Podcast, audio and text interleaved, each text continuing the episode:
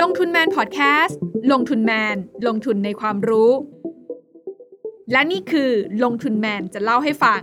พอดแคสต์ที่จะนำหลักเรื่องหลายประเด็นมาพูดคุยกันสบายๆ ในสไตล์ลงทุนแมน สนับสนุนโดยแอป Blockdit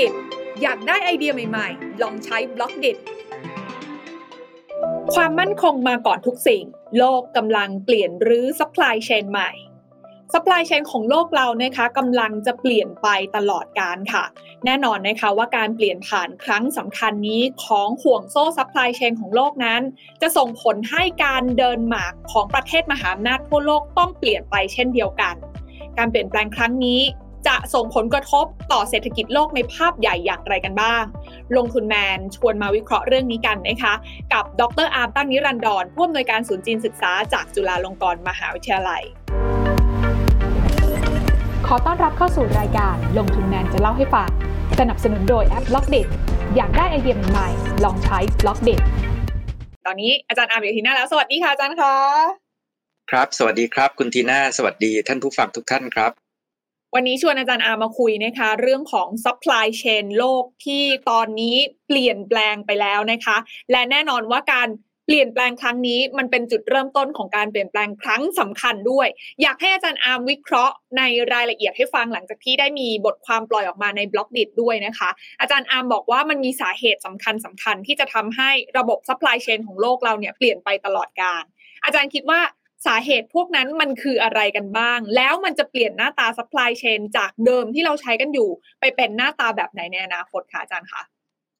จริงๆ ก็ต้องบอกว่าสาเหตุก็คือมรสุมสามลูกนะครับในรอบ 5 ปีที่ผ่านมาเอ่อก็คือสงครามการค้าที่ของโดนัลด์ทรัมป์นะครับเอ่อตามติดมานะครับคุณทีน่าด้วยการระบาดของโควิด แล้วก็มาเจอเซอร์ไพรส์นะครับในปีนี้ก็คือสงครามยูเครนแต่ว่าสิ่งที่น่าสนใจครับคุณทีน่าคือทั้งสามมรสุมเนี่ยมันเปลี่ยนโลกนะครับของผู้คนของประเทศต่างๆนะครับโดยเฉพาะทั้งสหรัฐทั้งจีนนะครับ เอ่อก็คือก่อนหน้านี้เนี่ยทุกคนเนี่ยหลายสิบปีที่ผ่านมาเนี่ยเราเป็นโลกาภิวัตน์นะครับ ก็คือเป็นยุคของการค้าโลก การค้าเสรี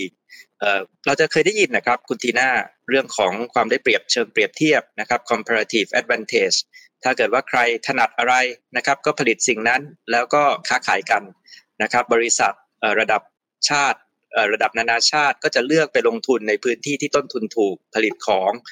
ด้วยต้นทุนราคาถูกแล้วก็ส่งออกนะครับค้าขายกันทั่วโลก ต่อจากนี้เนี่ยมันจะเป็นเรื่องของความมั่นคงมาเป็นอันดับหนึ่งนะครับในการที่จะคิดว่าจะผลิตที่ไหนนะครับกลุ่มประเทศนี้พื้นที่นี้นะครับเป็นเพื่อนเราหรือเปล่านะครับแล้วก็จะต้องมีการกระจายความเสี่ยงมากขึ้นนะครับไม่ได้เป็นการกระจุกไปอยู่ในฐานการผลิตเดียว สมัยก่อนบริษัทหลายแห่งนะครับอาจจะมีฐานใหญ่อยู่ที่เมืองจีนที่เดียว ตอนนี้ก็ต้องพยายามที่จะกระจายความเสี่ยง เรื่อง supply chain นะครับถ้าเกิดว่าท่านที่ติดตามสนใจในทางวิชาการ เดี๋ยวจะเห็นว่ามันมีศัพท์คำใหม่นะครับ ความมั่นคงของ supply chain นะครับมันกลายมาเป็น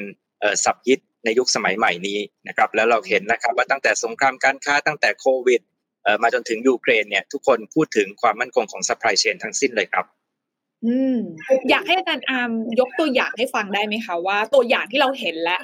ว่า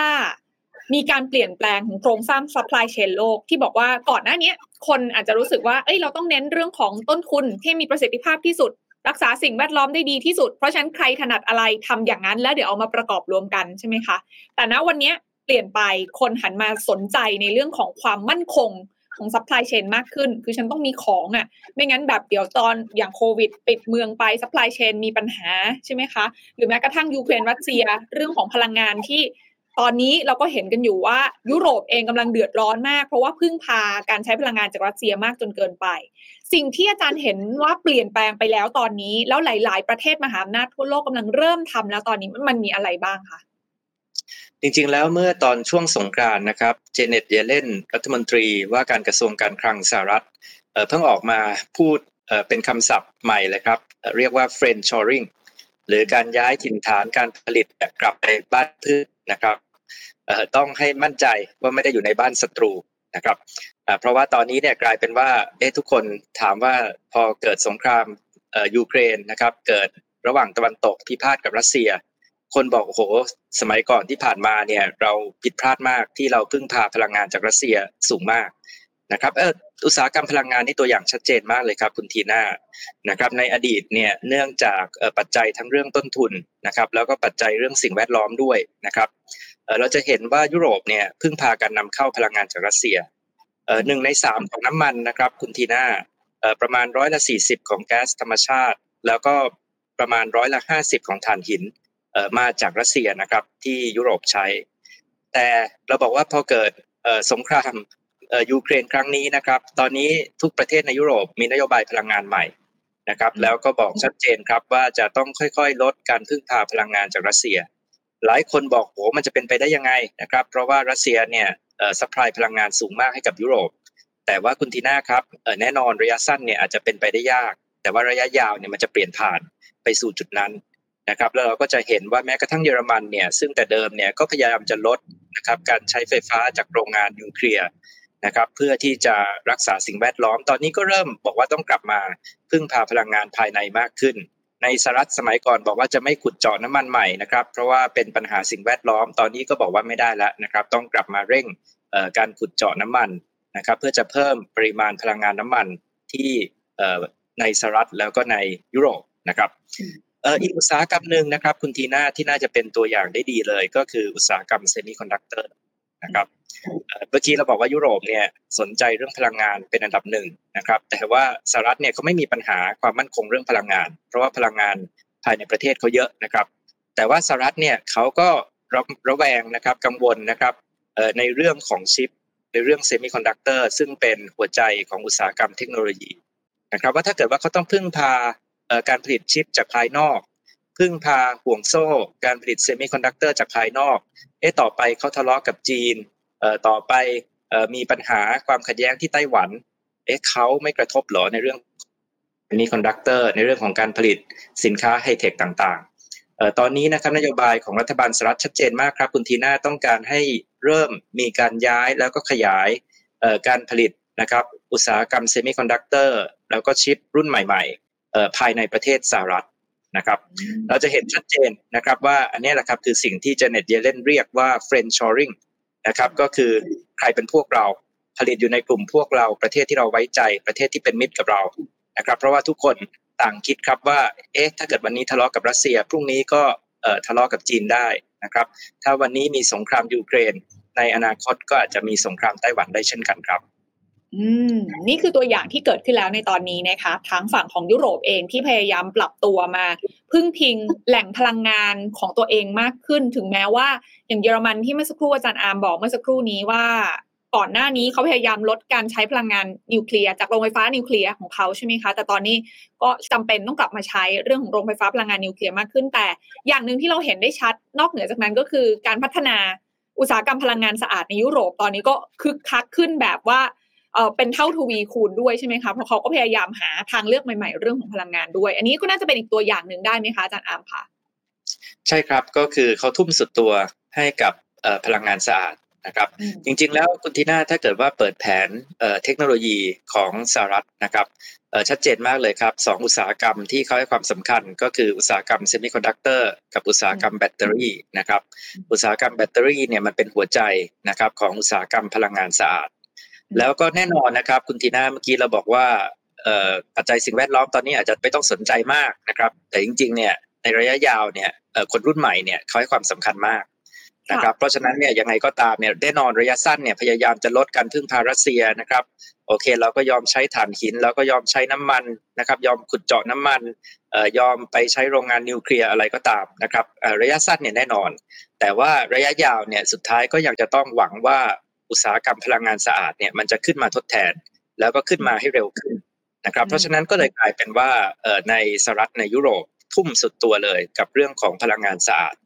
ซึ่งไม่ได้แตกต่างจากจีนนะครับ คุณทีน่าถ้าไปดูในแผนพัฒนาเศรษฐกิจและสังคมแห่งชาติฉบับที่ 14 ก็คือฉบับล่าสุดของจีนเนี่ยอุตสาหกรรมพลังงานสะอาดเนี่ยมี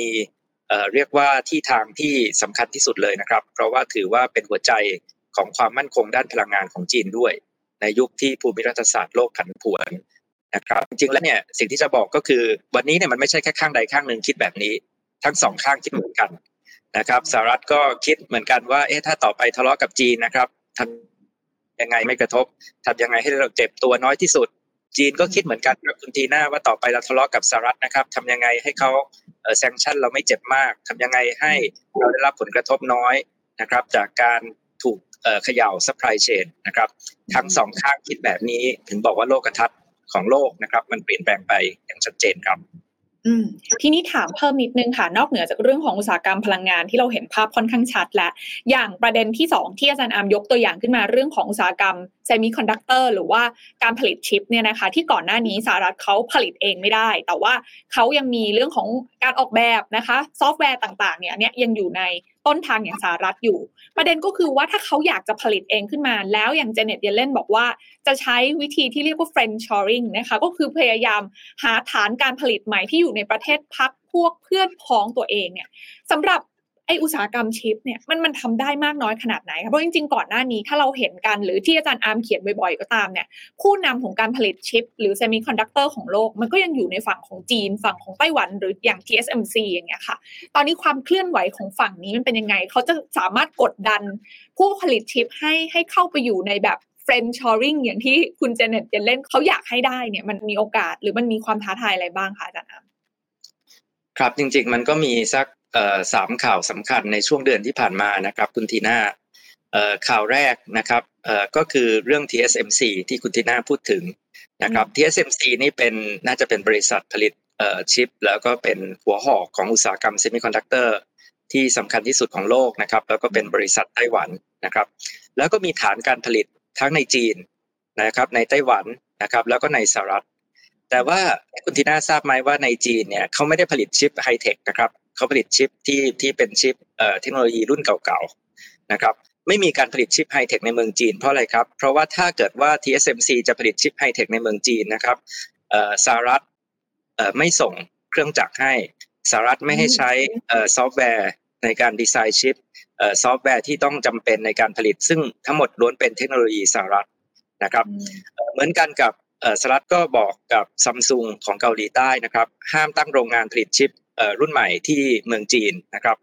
ถ้าตั้งที่เมืองจีนเนี่ยไม่ได้ไม่ส่งเครื่องจักรไปให้นะครับเครื่องจักรการผลิตชิปที่สำคัญอันนึงเนี่ยต้องมาจากประเทศหนึ่งในยุโรปเนี่ยจะไม่ส่งไปที่เมืองจีนเด็ดขาด เพราะว่ากลัวจะมีการก๊อปปี้กลัวจะมีการลอกเลียนนะครับเพราะฉะนั้นเนี่ยอย่าง TSMC เนี่ยในเดือนที่ผ่านมาเนี่ยมอริสชางนะครับเจ้าของ TSMC เนี่ยเพิ่งไปพูดปาฐกถานะครับที่ติงแท้งแห่งหนึ่งในสหรัฐ แล้วก็บอกชัดเจนนะครับว่าเราถูกกดดันนะครับว่าจะต้องมาผลิตในสหรัฐ ถึงแม้ว่าต้นทุนการผลิตในสหรัฐเนี่ยจะแพงกว่าต้นทุนการผลิตในเอเชีย ในไต้หวันมากนะครับแต่ว่าอันนี้เป็นยุทธศาสตร์ของสหรัฐที่ต้องการให้มีการกลับมาผลิตเซมิคอนดักเตอร์ที่เป็นเซมิคอนดักเตอร์ชั้นสูงภายในสหรัฐ แล้ว TSMC ก็เลยมีการขยายนะครับการลงทุนโรงงานภายในสหรัฐข่าวที่สองครับ ทีน่าก็คือ Intel นะครับท่านผู้ฟังที่สนใจในวงการเทคโนโลยีเนี่ยจะได้ข่าวนะครับว่า Intel ประกาศแผนการลงทุนในอุตสาหกรรมเซมิคอนดักเตอร์ในสหรัฐและยุโรปนะครับเป็นปริมาณเงินมหึมามาก แล้วก็ยังมีข่าวว่าได้รับการอุดหนุนนะครับจากรัฐบาลสหรัฐด้วยนะครับซึ่งถ้าไปติดตามข่าวเนี่ยก็จะเห็นนะครับมีการพูดกันมากครับคุณทีน่าว่าจะเป็นการรื้อฟื้นอุตสาหกรรมเซมิคอนดักเตอร์ในยุโรป นะครับจะเป็นการที่สร้างอุตสาหกรรมเซมิคอนดักเตอร์ขึ้นมาใหม่ในสหรัฐนะครับเพราะว่า Intel เนี่ยก็ถือว่าเป็นบริษัทผู้นำด้านเทคโนโลยีคนสำคัญข่าวสุดท้ายนะครับคุณทีน่าที่เดี๋ยวอีกอีกประมาณสิบวันเนี่ยนะครับเราคงได้เห็นในทุกหนังสือพิมพ์เนี่ยก็คือผู้นำประเทศอาเซียนเนี่ยจะได้ไปพบกับรัฐมนตรีไบเดนที่สหรัฐอเมริกานะครับแล้วคาดหมายนะครับว่าจะมีการเปิดตัวกรอบความร่วมมือ ที่เรียกว่า Indo-Pacific Economic Framework นะครับซึ่งในกรอบความร่วมมือนั้นนะครับก็คือพยายามจะสร้างห่วงโซ่สหรัฐเชื่อมอาเซียน แล้วก็ตัดจีนออกไปจากห่วงโซ่นี้นะครับห่วงโซ่สหรัฐเชื่อมเอเชีย แล้วก็ตัดจีนออกไปนะครับซึ่งก่อนหน้านี้สหรัฐเคยไปคุยแล้วนะครับกับเกาหลีใต้นะครับกับไต้หวันนะครับว่าในอุตสาหกรรมสำคัญทางยุทธศาสตร์อย่างเซมิคอนดักเตอร์นะครับเรามาร่วมกันสร้างห่วงโซ่ซัพพลายเชนในกลุ่มเพื่อน ในกลุ่มคนที่เราไว้ใจกันได้ แล้วก็ตัดจีนออกไปจากห่วงโซ่นี้นะครับ เดี๋ยวในการเปิดตัว Indo-Pacific Economic Framework ก็จะมีหัวข้อสำคัญก็คือเรื่องความมั่นคงของ supply chain เช่นเดียวกันครับนี่คือการเดินเกมของฝั่งสหรัฐนะคะที่เขาพยายามจะบีบนะคะฝั่งของอ supply chain เดิมนะคะอย่างฝั่งจีนฝั่งเอเชียของเราเนี่ยด้วยเรื่องของเทคโนโลยีตั้นต้นนะคะที่ถ้าสมมติว่าอยากจะผลิตเซมิคอนดักเตอร์ชั้นสูงนะคะ ชิปที่มีการพัฒนานะคะ ก็ต้องเลือกนะคะที่จะย้ายไปผลิตในฝั่งของสหรัฐรวมไปถึงประเทศพันธมิตรของสหรัฐนั่นเอง แต่ถ้าเป็นในรูปการนี้อย่างที่อาจารย์อาร์มได้เล่ามาเนี่ยนะคะ แน่นอนว่าทางจีนเขาก็จะเสียความสำคัญแล้วก็เสียประโยชน์ไปพอสมควรเลย ฝั่งของจีนเองเขาก็น่าจะมีการเตรียมความพร้อมในการแก้เกมนี้ไว้ด้วยเหมือนกันเขากำลังทำอะไรอยู่ไหมคะ มันมีความคืบหน้าเรื่องนี้ยังไงบ้างคะอาจารย์อามคะ คือจริงๆเนี่ยเมื่อเมื่อเดือนเดือนนี้เหมือนกันนะครับคุณทีน่าที่เมืองจีนก็มีการประชุมเรียกว่าเวทีเศรษฐกิจที่สำคัญอันหนึ่งนะครับแล้วก็สีจิ้นผิงก็กล่าวสุนทรพจน์เปิดงานเนี่ยซึ่งคนเขาก็บอกน่าสนใจมาก เพราะว่าสีจิ้นผิงเนี่ยไม่พูดถึงสหรัฐไม่พูดถึงยุโรปไม่พูดถึงยูเครนนะครับแต่ว่าพูดอย่างเดียวเลยก็คือเอเชียนะครับว่าจีนต้องการจะสร้างซัพพลายเชนของเอเชีย แล้วก็ต้องการจะเชื่อมกับเอเชีย นะครับต้องการที่ให้เอเชียเนี่ยเป็นแหล่งที่มีเสถียรภาพทางเศรษฐกิจนะครับ แล้วก็การค้าของโลกนะครับก็ยุทธศาสตร์จีนก็ก็คงง่ายๆนะครับ ก็คือก็กระจายความเสี่ยงว่าจากสหรัฐจากยุโรปมาที่เอเชีย แล้วก็มาที่ประเทศกำลังพัฒนาทั้งหลายนะครับไม่ว่าจะเป็นลาตินอเมริกาแอฟริกานะครับอันนี้ก็ก็คงจะเป็นยุทธศาสตร์ที่ เรารู้จักกันอยู่แล้วนะครับ ที่เรียกว่า Belt and Road ครับคุณทีน่าแล้วในขณะเดียวกันเนี่ยในอุตสาหกรรมอย่างเซมิคอนดักเตอร์เนี่ยนะครับผมคิดว่าจีนเองก็ต้องพยายามที่จะทำเองนะครับซึ่งแน่นอนนะครับคุณทีน่าว่ามีคำถามนะครับว่าทำได้ไหมนะครับคนที่มองโลกในแง่ดีก็บอกว่าใช้เวลา 10 ปีก็ทำได้นะครับคนที่มองโลกร้ายหน่อยก็บอกว่าเอ๊ะจีนจะมีความคิดสร้างสรรค์ได้เหมือนกับฝั่งตะวันตกหรือเปล่านะครับแต่ว่าคนจีนเขาก็ชอบย้ำเตือน นะครับกับทุกคนว่าอย่าลืมนะว่าตลาดที่ใหญ่ที่สุดเนี่ยอยู่ที่เขานะครับแล้วคุณทีน่าครับตลาดเนี่ยมันเป็นตัวกำหนดนะครับตัวเม็ดเงินตัวรายได้ที่จะเอามาหมุนทำการวิจัยและพัฒนา research and development นะครับสมัยก่อนเนี่ยนะครับสามสิบเปอร์เซ็นต์นะครับของรายได้ของบริษัทเทคโนโลยีอย่างคอคอมเนี่ยมาจากตลาดจีนนะครับ ถ้าเกิดว่าคอเข้าคอมไม่ขายนะครับให้กับจีนคอคอมก็เสียรายได้มหาศาลที่เอาไปใช้ในการทำ research and development วันนี้จีนก็เท่ากับถูกบีบครับคุณทีน่าให้ต้องซื้อของตัวเอง แล้วก็ต้องให้กดดันให้ต้องพัฒนาทีมตัวเองขึ้นมานะครับซึ่งผมคิดว่าเดี๋ยวอีก 5-10 ปีเนี่ยเราคงจะได้เห็นภาพที่ชัดขึ้นนะครับว่าจีนจะทำได้สำเร็จหรือเปล่า อืม เออ กลายเป็นว่า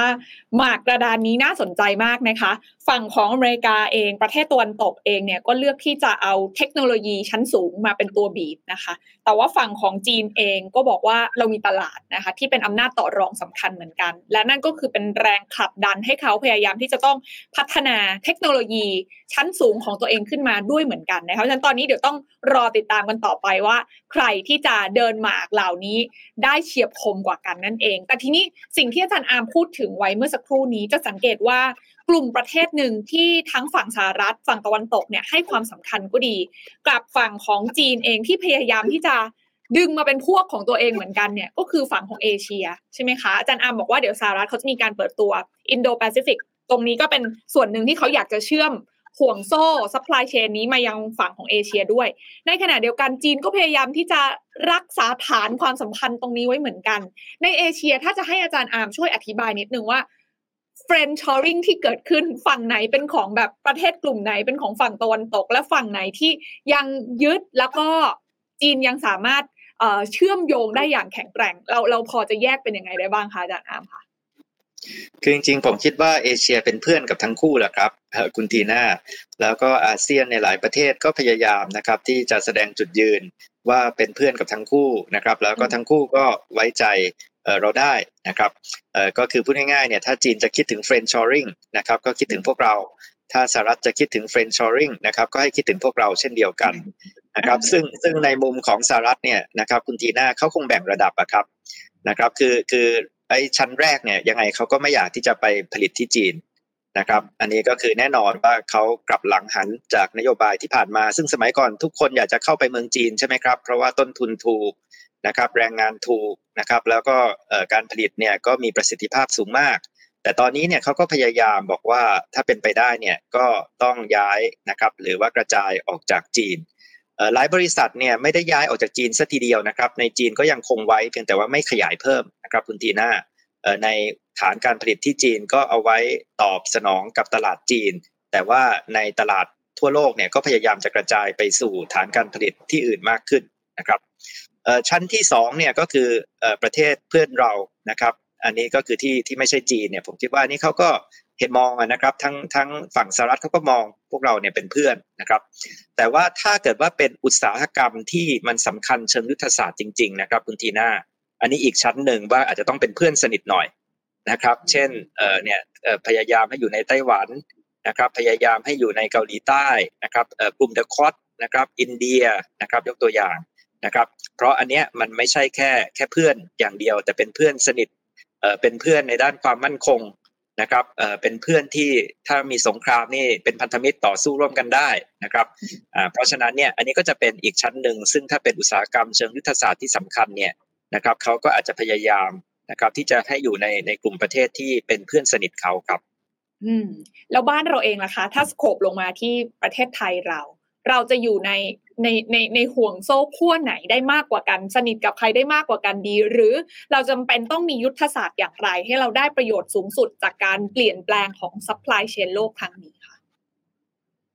ครับเออจริง ๆ แน่นอนนะครับ ยุทธศาสตร์เออซึ่งจริง ๆ อันนี้เหมือนกันกับเกือบทุกประเทศนะครับ คุณทีน่าสิงคโปร์ก็คิดแบบนี้ อินโดนีเซียก็คิดแบบนี้ เวียดนามก็คิดอย่างนี้นะครับ ก็คือถ้าเป็นไปได้ก็อยากจะเชื่อมกับทั้งสองห่วงโซ่ ถ้าเป็นไปได้นะครับ ก็บอกว่าเราอยากจะเป็นเพื่อน กับทั้งคู่นะครับแต่แน่นอนนะครับคุณทีน่าผมว่าคำถามที่สำคัญกว่านั้นเนี่ยก็คือเขาเขาอยากจะเป็นเพื่อนเราไหมใช่ไหมหรือว่าเขาเป็นเพื่อนกับเราเนี่ย ถึงเขาเป็นเพื่อนกับเราเนี่ย แต่เราช่วยเขาได้จริงไหมใช่ไหมครับความหมายก็คือถ้าเขาอยากจะเอาเงินมาลงทุนในอุตสาหกรรมเทคโนโลยี อุตสาหกรรมชั้นสูงจริง ๆ เนี่ยเรามีไหมครับ แรงงานทักษะนะครับ เรามีไหมครับกฎหมายนะครับที่เอื้อนะครับที่เปิดนะครับไม่ได้เป็นอุปสรรคให้กับการลงทุนให้ กับการเข้ามาของเทคโนโลยีใหม่นะครับเรามีไหมนะครับในเรื่องของระบบนิเวศพื้นฐานนะครับที่เอื้อให้กับโครงสร้างเทคโนโลยีใหม่ๆ ผมว่าอันเนี้ยจะเป็นโจทย์ที่สำคัญมากกว่านะครับเพราะว่ามันไม่ใช่แค่ว่าเขาเห็นเราเป็นเพื่อนนะครับแล้วทุกอย่างจะเข้ามานะครับคุณตีน่าเขาต้องเห็นว่าเราเป็นเพื่อนที่พึ่งพาได้ช่วยได้นะครับ แล้วก็สามารถที่จะทำในสิ่งเหล่านี้ได้ด้วยนะครับ เราก็ต้องเป็นเพื่อนที่มีประโยชน์กับเขาด้วยนะคะ ต้องมีคุณค่าให้เขาด้วยไม่อย่างนั้นเขาก็ไม่รู้ว่าจะมาเป็นเพื่อนเราทำไมในระยะยาวนะคะ แต่ทีนี้ถามอาจารย์อาร์มนิดนึงค่ะว่าจากภาพใหญ่ ถ้าถอยกลับมามองภาพใหญ่ว่าซัพพลายเชนโลกตอนนี้กำลังเปลี่ยนไปแล้วนะคะ แน่นอนว่าแต่ก่อนจากโลกาภิวัตน์ทุกคนพึ่งพิงซึ่งกันและกันใครถนัดอะไรผลิตอย่างนั้นนะคะแล้วก็มีการแลกเปลี่ยนนะคะอ่าแล้วก็ผลิตร่วมกันให้เกิดประสิทธิภาพสูงสุด แต่ณ วันนี้และหลังจากนี้เป็นต้นไป ภาพของซัพพลายเชนโลกมันถูกรื้อใหม่นะคะ มันกำลังจะเปลี่ยนไปตลอดกาลนะคะ ซึ่งดูเหมือนจะกลับมาเป็นเหมือนเดิมค่อนข้างยากด้วย ภาพใหญ่ของการเปลี่ยนแปลงครั้งนี้เนี่ยมันจะส่งผลกระทบต่อการเติบโตของเศรษฐกิจโลกเลยไหม มันจะทำให้มีการชะลอตัวหรือว่าทำให้ ห่วงโซ่อุปทานเศรษฐกิจโลกเนี่ยมันมันเปลี่ยนแปลงไปแบบไหนที่เป็นความท้าทายเพิ่มเติมที่พวกเราต้องต้องติดตามอีกหรือเปล่า อาจารย์อามมองทิ้งท้ายภาพใหญ่ตรงนี้ไว้ยังไงบ้างคะก็อาจจะสักสองข้อก็ได้ครับคุณทีน่าข้อแรกเนี่ยถ้ามันเป็นยุคโลกาภิวัตน์ยุคที่การค้าขายเปิดนะครับ ทุกคนถนัดอะไรก็ทำสิ่งนั้นแล้วก็ค้าขายกันนะครับเราบอกว่าเศรษฐกิจมีประสิทธิภาพตามหลักเศรษฐศาสตร์ เศรษฐกิจดีเติบโตได้สูง นะครับคุณทีน่าครับถ้าเราแบ่งฝักแบ่งฝ่ายแบ่งขั้วแบ่งค่ายแบ่งเป็นบล็อกนะครับตลาดมันก็เล็กลงนะครับประสิทธิภาพมันก็น้อยลงการเติบโตมันก็ต่ำลง อันนี้เป็นโดยธรรมชาติของทฤษฎีเศรษฐศาสตร์เลยนะครับคุณทีน่าแต่ความหมายเนี่ยก็คือเรากำลังจะเข้าสู่ยุคที่การค้าโลกเนี่ยมันไม่ใช่ฟ้าเปิดสว่างสดใสเหมือนในอดีตนะครับมันจะเป็นยุคของการค้าโลกที่ปิดนะครับมีการขัดแข้งขัดขาระแวดระวังซึ่งกันและกัน นะครับมีการแบ่งกลุ่มแบ่งขั้วนะครับเพราะฉะนั้นเนี่ยโลกไม่ได้สดใสเหมือนเดิมนะครับยุทธศาสตร์ในอดีตที่เราบอกว่าเราจะเกาะโลกโตนะครับเราจะเติบโตไปกับโลกนะครับผมคิดว่าเราอาจจะต้องทบทวนที่จะต้องกลับมาตั้งคำถามนะครับ ว่าอะไรคือลมปราณภายในของเรา เรามีกลจักรขับเคลื่อนเศรษฐกิจภายในของเราอะไรบ้างไหมนอกจากจะมองแต่ว่าจะพึ่งพานะครับ หรือเชื่อมโยง กับภายนอกแล้วก็หวังว่าจะเกาะภายนอกโตนะครับข้อที่2นะครับคุณทีน่าก็คือซัพพลายเชนนี่มันจะชวนให้ปวดหัวมากขึ้นนะครับสมัยก่อนถ้าคุณทีน่าเป็นธุรกิจนี่คุณทีน่าไม่ต้องคิดอะไรมากนะครับคุณทีน่าก็บอกว่าจะทำยังไงที่จะเข้าไปอยู่ในห่วงโซ่ซัพพลายเชนโลกนะครับแต่ว่าวันนี้มันไม่มีห่วงโซ่ซัพพลายเชนโลกที่บอกว่าเป็นห่วงโซ่เดียวแล้วนะครับมันแตกเป็นเนี่ยนะครับห่วงโซ่สหรัฐเชื่อมโลก แข่งกับห่วงโซ่จีนเชื่อมโลก นะครับ แล้วอย่างที่ผมบอกนะครับคุณทีน่าว่าแหมถ้ามันดีที่สุดเราก็ต้องเชื่อมทั้งสองห่วงโซ่นะครับ แต่บางบางเทคโนโลยีบางอุตสาหกรรมก็อาจจะเป็นไปไม่ได้นะครับ หรืออาจจะเหมาะสมกว่าที่เราจะเชื่อมกับห่วงโซ่ใดห่วงโซ่หนึ่งมากกว่านะครับแต่ว่าหลายคนก็ถามว่าอาจารย์อาร์มนะครับ แล้วควรจะเชื่อมอะไรนะครับ ผมก็บอกว่าคำถามนี้มันต้องพิจารณาเป็นรายอุตสาหกรรมรายธุรกิจนะครับ มันไม่ใช่คำถามที่เราบอกว่าเป็น one size fits all ที่ที่ตอบอย่างเดียว แล้วก็บอกใช้กับทุกเรื่อง ใช้กับทุกอุตสาหกรรม ใช้กับทั้งประเทศนะครับ เพราะว่าในลักษณะนะครับแต่ละอุตสาหกรรมแต่ละธุรกิจเนี่ยก็แตกต่างกันไป แต่ว่าสิ่งสำคัญเนี่ยก็คือตัวตั้งต้นครับคำถามเนี่ยโจทย์เนี่ยมันจะเปลี่ยนแปลงไปจากในอดีตมากนะครับ มันจะเป็นว่าห่วงโซ่โลกเนี่ยได้เปลี่ยนไปแล้วซัพพลายเชนของโลกได้เปลี่ยนไปแล้วนะครับ เราจะทำยังไงที่จะเชื่อมกับ supply chain ที่เปลี่ยนแปลงไปเนี่ยได้นะครับ เยี่ยมยอดเลยค่ะ เป็นบทสรุปที่ชวนให้ทุกคนเนี่ยติดตามแล้วก็เตรียมความพร้อมนะคะสำหรับการเปลี่ยนแปลงครั้งสำคัญของ supply chain โลกใหม่นั่นเองนะคะ ซึ่งถ้าใครอยากจะเข้าไปติดตามเพิ่มเติมเนี่ยอย่างที่อาจารย์อาร์มบอกไว้นะคะ ก็อาจารย์อาร์มวิเคราะห์อยู่เป็นระยะระยะอยู่แล้วนะคะ กลยุทธ์หลังจากนี้มันอาจจะไม่ใช่ one size fit all อีกต่อไป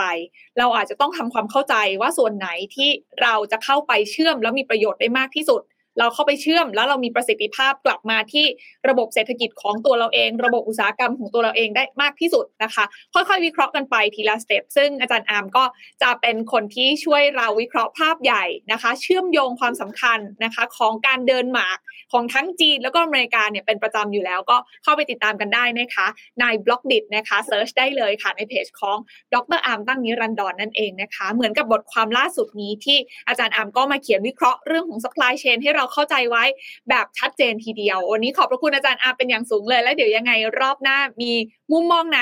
ชวนอาจารย์อาร์มมาวิเคราะห์ร่วมกันใหม่นะคะ ขอบพระคุณมากๆเลยค่ะ ครับขอบคุณครับ สวัสดีท่านผู้ฟังทุกท่านครับ กดติดตามลงทุนแมนพอดแคสต์ได้ทุกช่องทาง ทั้ง Spotify, SoundCloud, Apple Podcast, Podbean และ b l o กดิ